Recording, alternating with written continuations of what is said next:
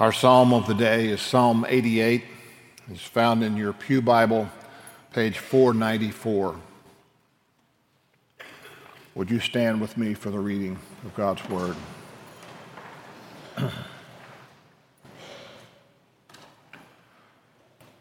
o Lord, the God of my salvation, I have cried out by day and in the night before you.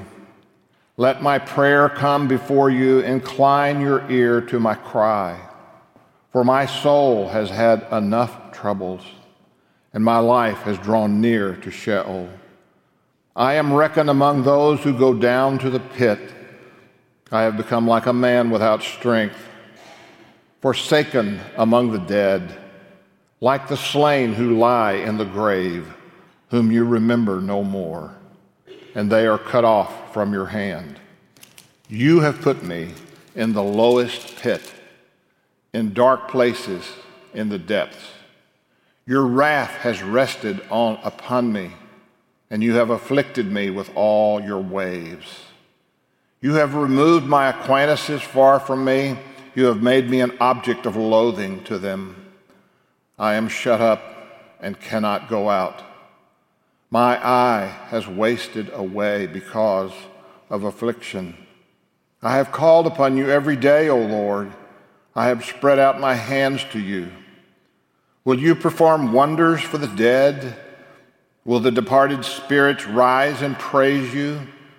Will your loving kindness de- be declared in the grave, your faithfulness in Abaddon? Will your wonders be made known in the darkness and your righteousness in the land of forgetfulness? But I, O Lord, have cried out to you for help, and in the morning my prayer comes before you.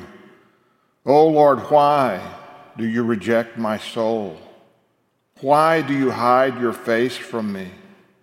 I was afflicted and about to die from my youth on. I suffer your terrors, I am overcome. Your burning anger has passed over me. Your terrors have destroyed me. They have surrounded me like water all day long. They have encompassed me altogether. You have removed lover and friend far from me. My acquaintances are in darkness. This is the word of the Lord. You may be seated.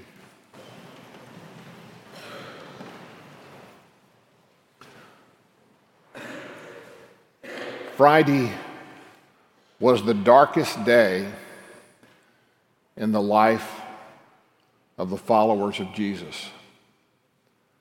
Their hopes now seem to be ground into the dust. But Thursday was the darkest day in the life of Jesus. Because you see, it was on this day that he suffered the sufferings that began. It was on this day that he remembered this psalm because all the psalms actually are written by Jesus, prompting the Holy Spirit to write this psalm for this moment. This psalm is one of intense spiritual anguish. There is a deep despair over loss of the presence of God. The great saint of old, St. John of the Cross, wrote that great statement when we have the dark night of the soul. Many of the Psalms take us to those dark moments and speak of anguish, but this one is different. Every other psalm comes to some form of resolution or hope, but not this one. This psalm is the only psalm that ends with darkness, distress, pain, and anguish. One Old Testament scholar says this is the saddest psalm in the Psalter. Another added, it's not only the saddest, it's the darkest psalm of the Psalter. And James Boice wrote, It's good that we have a psalm like this, but it is also good that we have only one. Sometimes, even for mature believers, life brings us to that place where our anguish and despair seems to take us to the place where there is no hope or help. Somehow or another, we have often been deceived to think that everything should ultimately work out right. And yet we know in life that isn't always the case. I asked my mother once, after 50 years of widowhood, if she understood why my dad was killed in a car wreck. And she said, No, I've never understood it. Sometimes we don't always know. But we're thankful that dark nights of the soul are not every night. But why is that true? Before we try to answer that, let's look at how the psalmist walks us through what he's experiencing. He's expressing his pain almost in a free flow, and yet there is an increase in intensity of what he is feeling. In the first five verses, he moves from simply being a troubled soul. And then he moves to realizing that he is close to the grave. And then he realizes he is now at the bottom of the pit. The word pit is used twice in this psalm. It's an interesting word. It is used the same term where Joseph was thrown before he was sold into slavery by his brothers. It is used of Jeremiah where he was thrown into a prison, a pit where he sunk into mud up to his chest because he was preaching for them to yield to God's discipline and they wouldn't hear it. It was his prison. But interestingly enough, in the New Testament, it's the same word used for the bottomless pit where Satan will be thrown. When you go to Israel, there are many places that you visit that you're told what happened happened probably close here. We're, we're near where it is. There are a few places that can actually be said this, this is exactly, the, you're standing on the spot where it happened. And one of those happens to be the high priest's home, which, as the, the Gospels describe, where Jesus was taken across the Kidron Valley up the hill to the high place where the high priest's house was. There are Roman steps dated to this time that are still there that walk up that hill that we would say with almost certainty Jesus walked up those steps. I'll never forget being with a group of young people. It was before they walled off the steps. And they literally got on their hands and knees and rubbed their hands over every step and climbed those steps to try to touch where Jesus had been. But it comes up into the courtyard of the high priest. And in that house, where there's a church on top of it now, there is a pit, there is a dungeon where prisoners were kept.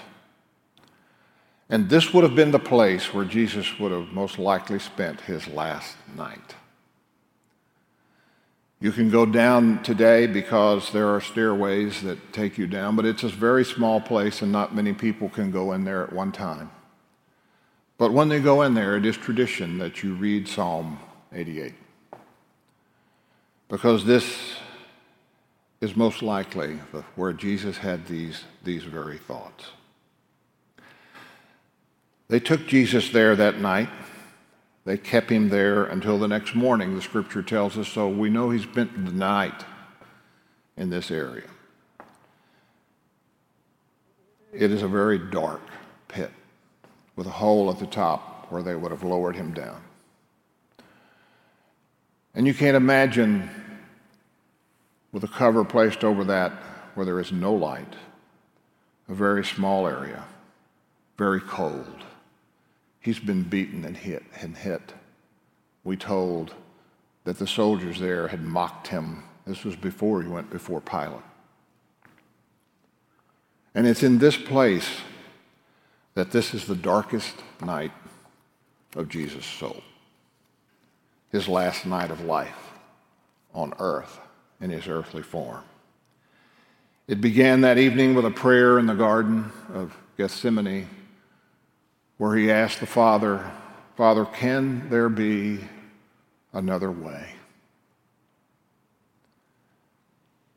But then said, Lord, your will not mine. And now he finds himself alone in darkness, waiting certain death that he knew was coming. The psalmist then speaks in the next section of verses 6 through 9, in which he speaks of God bringing his wrath upon him and his affliction upon him like waves, which could very well have been demonic oppression trying to get him to relinquish and to quit. In the next section, he says that he was the object of hate from his enemies. And in verses 10 to 12, he states his great fear of death, where he says, Is this the place where I will no longer see the wonders of your work? Is this the place where I will have no voice to give praise? Is this the place where I will be forgotten?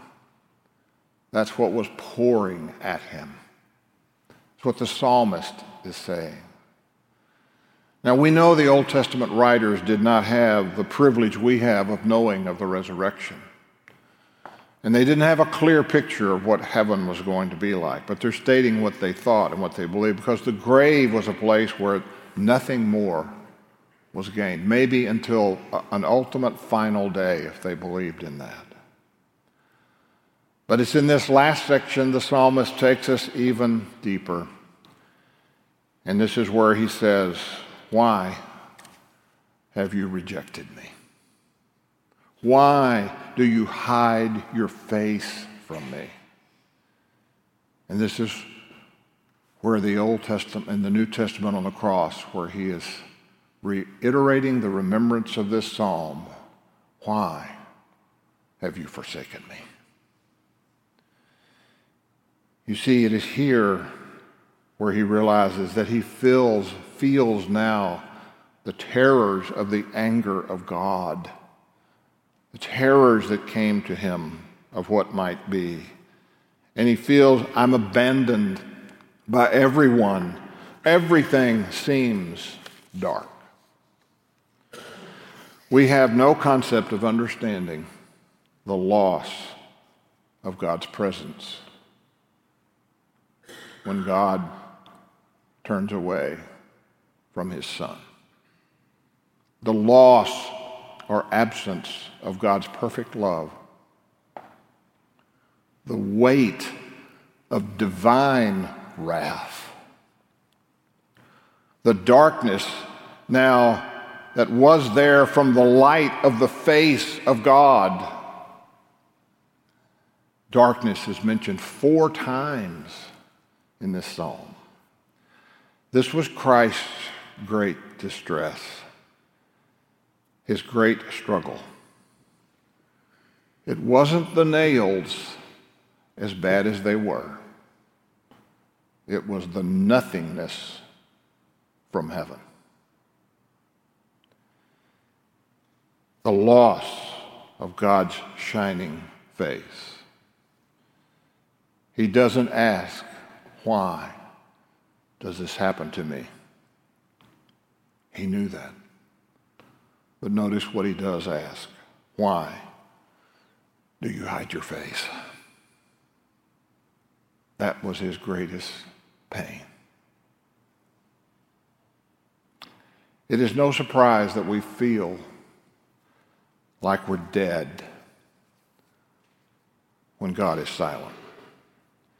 When life sends wave after wave of affliction and there seems to be no light in the darkness, we're often tempted at that point to give up.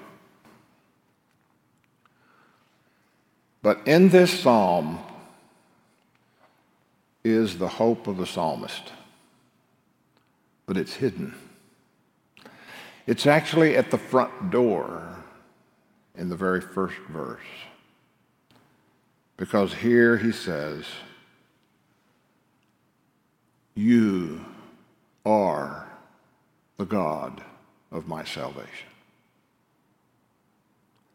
Even though he cannot see it, even though he cannot feel it, even though he feels and everything else that's pressed against him. You see, this is what leads us to hope in Christ because it is Christ who took the abandonment that we deserve. It is Christ who took the darkness that we would have been cast into. It is Christ who took the wrath we deserve so that we can know that God will never abandon us or leave us in darkness. As he says in Hebrews, I will never leave you. I will never forsake you. You see, this is what he took for our sake. But at that moment, it's at the depth of being all alone, of not feeling the presence of God. But Christ made it possible so that we could be moved from that darkness and dungeon to the place of the kingdom of light. Where the beginning of the psalm, and he says, You are the God of my salvation. Therefore, in the middle of the psalm, twice, I will cry. I will continue to bring my cry to you for help. And it is here he waits even though he waits in darkness. But it is here we wait for God to lift us out, out of the pit because now we know because Christ has been lifted up out of the grave for our sake. Amen. Amen. Let's pray. Father, thank you that darkness is never the final word. Help us to think as we pray silently now, realizing the great pain that you took for us. Take a moment and pray your prayers in mind.